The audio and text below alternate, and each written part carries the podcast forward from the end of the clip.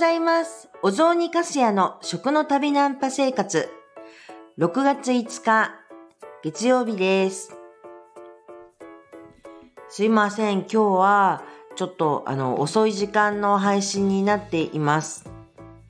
いや、ほんとね、最近マイペースでいかんですねって思ってはいるんですけれども、まあすいません。だいたい、基本は7時半から8時ぐらいの間にはは放送するっていう風にしたいなとは思っているんです。でも今日ももっと遅くなっていると思うんですよね。すいません。はい。まあね、今回のこの放送を始めるときに、何時に配信するのが一番私続けていきやすいのかなって考えたんですよ。うん。これ聞いてもらったりするのっていうのが朝よりも夕方とかなんかだらっとしてる時に聞いてくださる可能性があるのかな。どういうタイミングで皆さん聞いてくれるのかななんていうことも考えたんですけれども。まあでも私自身がじゃあ毎日配信できる時間帯っていうことを考えたら習慣的にやろうと思ったらですね夕方ってきついなーって思ったんですよ。夕方だとか夜っていうのは、なかなか私結構、あの、いつも話すっていうような放送、あの、収録をするっていうこと自体が、なかなか厳しいなと。結構ね、夕方夜私忙しいことが多いんです。別に飲みに行くとかそういうことではなくって、えっ、と、ズームのミーティングをするみたいなのって夜が結構多いんですね、私。だから、そうなると、その前になんかバタバタ準備していたりだとか、そんなこともやってたりするわけじゃないですか。もうね、喋るどころじゃなかったりする。そして習慣的にやっぱりできれば基本的には同じタイミングで収録をしたいっていうふうに考えるとやっぱり一番なんかやりやすいのは朝かなと思ったんです。で朝って言ってももちろん私毎日あの決まった場所にお仕事に行くっていうことではないんですけれどもまああのえっ、と、アドバイザーのお仕事みたいな感じの仕事は、まあ8時半には、まあ行ってるわけですよ。うんと、出勤っていう感じで。ってなると、まあ少なくともですよ、まあ、うんと、7時半ぐらいっていうのは、以降っていうのは、まあ忙しいですよね。もう。だから移動しなきゃいけないから。となると、まあ、7時半っていうのだったら、まあ、一応そこにしゅ、と配信する。ってことは結局、収録始めるのは6時半、1時間前の6時半には、まあ、始めておかなければいけないかなっていう感じだったので、日々日々、じゃあ6時半に話せるようにするっていうことを、まあ一応考えたら、まあそれが一応ベストかなと思ったんです。でも、すいません。でも、起きれない日もあるんじゃないかななんて思ってたんですけど、そこはね、案外やってみて分かりましたけど、ちょっと一回、あの、本当に二度寝しちゃったよなんていう時がありましたが、とは言っても、まあこれ7時半に配信するぐらいな感じっていうのだったら全然まあできるかなとは思いました。うん。だから、まあ本当ベストな時間では、私としてはベストな時間なのかななんて思っていながら、いやー、じゃあ今日こんなに遅い時間になって配信してんのどうしてだっていうと、まあ早く起きすぎてるからです。早く起きすぎてて、今ちょっと、まあ、あの、やらなければいけないお仕事というか、があるもんですから、それをガーやってたら、そしたら、ああ、7時半になってしまったみたいな感じが本日。で、これだからまあ、収録を今日開始してるのがだいたい7時半過ぎですぐらいかな、になってしまったっていう感じです。はい。なんか言い訳のためにずっと長く喋ってる感じなんですけれど、いや、これってね、あの、スタ、スタンド FM っていうのは、本当に一般の方々が、本当にたくさんこんなにも、あの、えっと、まあ、音声配信してる人がいるんだなって思ったんですよ。私まだね、きちんとスタンド FM のあのことと向き合って、向き合いきれていないなっては思ってるんですよ。ちゃんとまだ調査ができてないというか、いろんな人のを聞くっていうところが、まだまだできてないですけれども、だけど、もう、本当ね、本当に多分、まあ私もそうですけれども、普通の人が喋っている。普通の人が普通に喋っているっていうのが、まあ、この世界なんだなって思ったんですよ。いや、すごいことだなと思いました。こういう感じって、インターネットがまあ広くあの広、うんと普及されてきて、それでブログがわさわさといろんな人たちが書かれるよう、書かれ始めるようになった頃っていうの時も私すごく、いや、すごいなーなんて、あの、ブログ書いてる人たちのことを見ながら思っていたりもしたんですよね。そしてそれがね、今度は、えっ、ー、と、YouTube だとか、インスタだとか、まあ、ねえ、本当に一般の人たちの発信でしょう。そういう中で、本当に、まあ、なるほどって、いろんな人たちがこんな風に、普通の人たちが普通に、こう、あの、発信するようになってんだな、と思ったんですけど、でもこれ本当に、あの、ブログみたいなものと、あと YouTube、それとインスタ、もうやっぱり全然違いますよね。あ、あともちろん Twitter もそうなんですけど、違いますよね。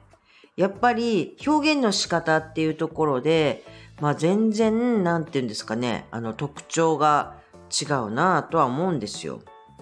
ね、もうインスタなんかだったりするとやっぱり映えるっていうのが、あの本当にね、あの、割と大きく影響してくるものだったりもするじゃないですか。それとインスタ独特の世界観っていうのもあるでしょだから、あの、じゃあ、まあ YouTube もそうですよ。YouTube もいろんな人がいろんな風にやってるけれども、まあ、あの、たくさん再生されるようなものっていうのは、どういうものなのかなって、なんていうか特徴っていうのがある、ありますよね。音声配信の中でも、もやっぱりスタンドによってまた全然違うっていうのはあるんですよ。あの、ボイシーっていうところと、それとスタンド FM っていうのを比べてみたら、やっぱりボイシーって、あの、まあ、きちんと、あの、選抜されてるというか、まあ、あの、そこでパーソナリティをやれる人っていうのは、まあ、選ばれているわけなんですよ。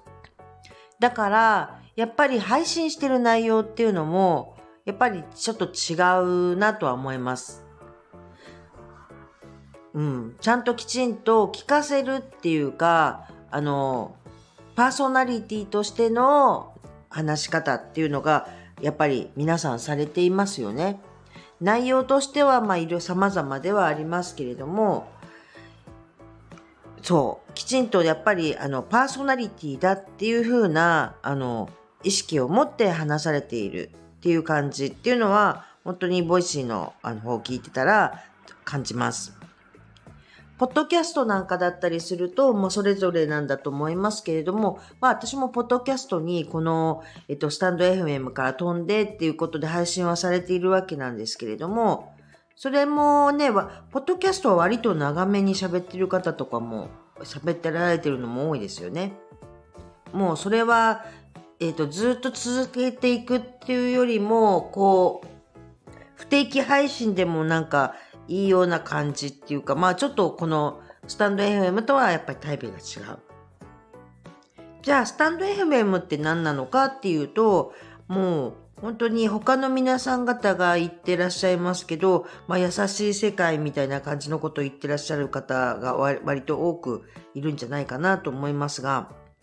結構、あの、スタンド FM の中で、あの、放送している人たち同士が、まあ、聞き合っているようなところも割と多くある感じに思います。ただ聞くだけの方っていうのも多いとは思いますけどね。そうすると、なんか、音声配信のなんかコミュニティみたいな、そんな感じっていうのも感じられるし、そして私みたいになんかこうやって一応テーマ決めて話そうと初めは思っていたんですけど、思いつくまんまに話すっていうようなことをされてる人なんかも割といるのかななんて思います。私本当にメモぐらい書きなさいよって私は今自分の中で次の課題だとは思っちゃいるんですけど、だけど話し始めて内容が変わっていくっていうか、まあ、えっ、ー、と、て、何も決めずに話し始めてるっていうのが、まあ私の配信の仕方だったりします。まあなんかね、大体みんなテーマ決めて、一応なんかテーマ決めて喋りながら、あの、脱線もしていくみたいな感じの人も多くいるんじゃないかなって思うんですよ。少なくともこのスタンド FM の中では。そう。だから、でも、あの、こういう内容で、まあ、面白い、面白くないっていうのはあると思うんですけど、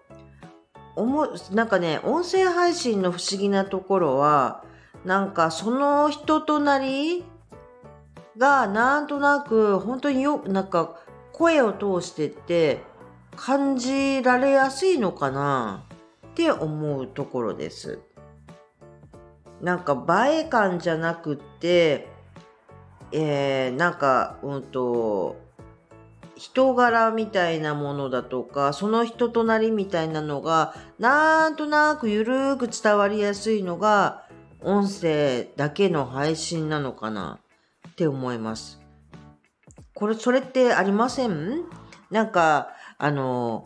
テレビを見るのと、それとラジオで、その俳優さんなり何なりがパーソナリティとして喋っているのと、で比べたりとかすると、なんかラジオの方が近しい感じっていうのがありません？これね、やっぱり、その、いわゆる、あの、こういうふうに一般人が、普通の人が普通に配信するっていうような、このスタンド FM の中でも、やっぱり声で聞いてたら、なんとなくこの人ってこういう人なのかな、みたいなのがわかる。っていうのがあって、だから、こう、フォローする人っていうのも、なんか、そういう基準で、こう、フォローしたりっていうのが